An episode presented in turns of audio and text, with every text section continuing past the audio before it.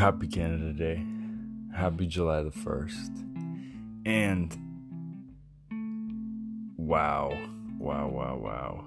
On a bit of a, a psychedelic journey. Decided to do some meditating. And here's what came up. Hopefully, it makes sense, or maybe it's better that it doesn't. I closed my eyes and I could almost remember, I could see the whole thing from the beginning. And I saw that soul came and dropped us off here. And the purpose of the human experience, like we were intended on moving a lot more. We were intended on developing our body knowledge and our body wisdom and our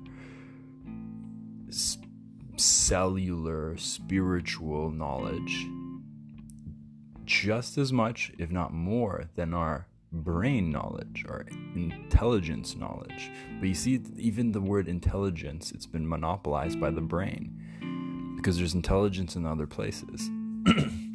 and so the species, us, humankind, we started to move a lot less and use our brains more and started to get a lot lazier and eat a lot more.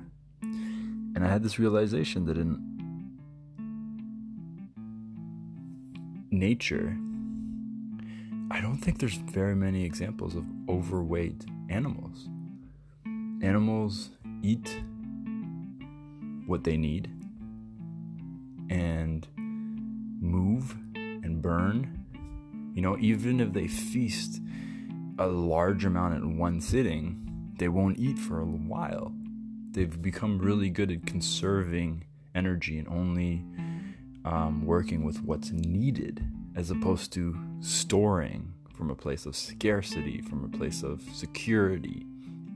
And it became clear to me that, like, the overweight that is ubiquitous in modern civilization is largely due to the food our brain is convincing us we need a lot of that has to do with a nervousness, a tingly sensation in our stomachs. You know, we get these nerves, which we often call anxiety. It's an anxious feeling, it's an uneasy feeling. And I think our brain tells us distract your stomach by filling it with delicious things and just keep feeding it, keep feeding it. Where our hunger, our desire to quench that that hunger, it doesn't come from our bodies requiring more food. It comes from our brains saying we don't like that uneasy sensation coming from the stomach. Let's do something about it. Let's fill it with more and more and more and more and more. Hmm. Still on this journey. Jen and I literally took a break and went into different rooms to record our experiences post meditation. wow. Feels like so much clarity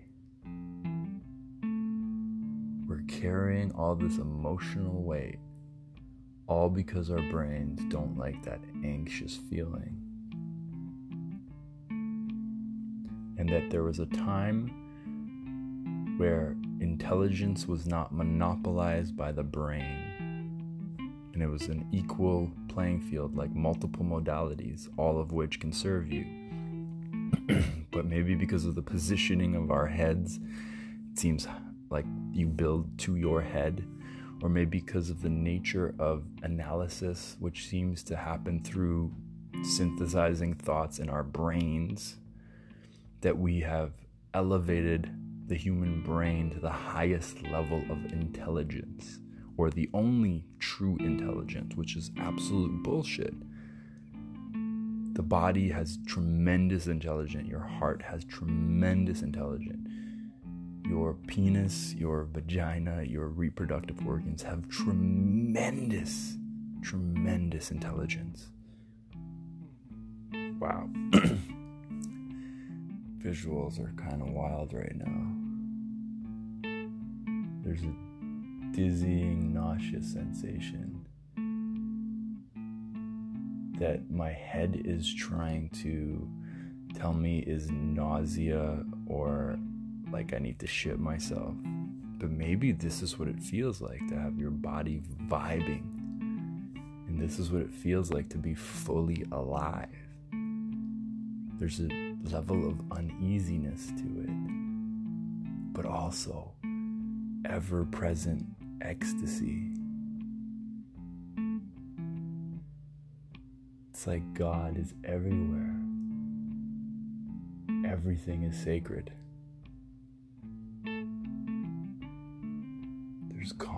Peace always. So fascinating. the last thing I'm going to say is this I've started to take a hard stance on the word drug.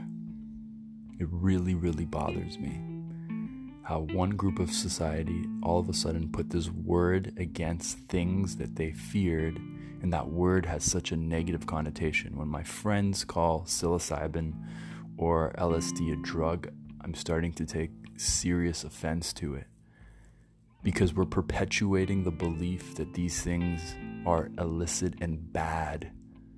Bullshit. But alcohol, we don't call a drug.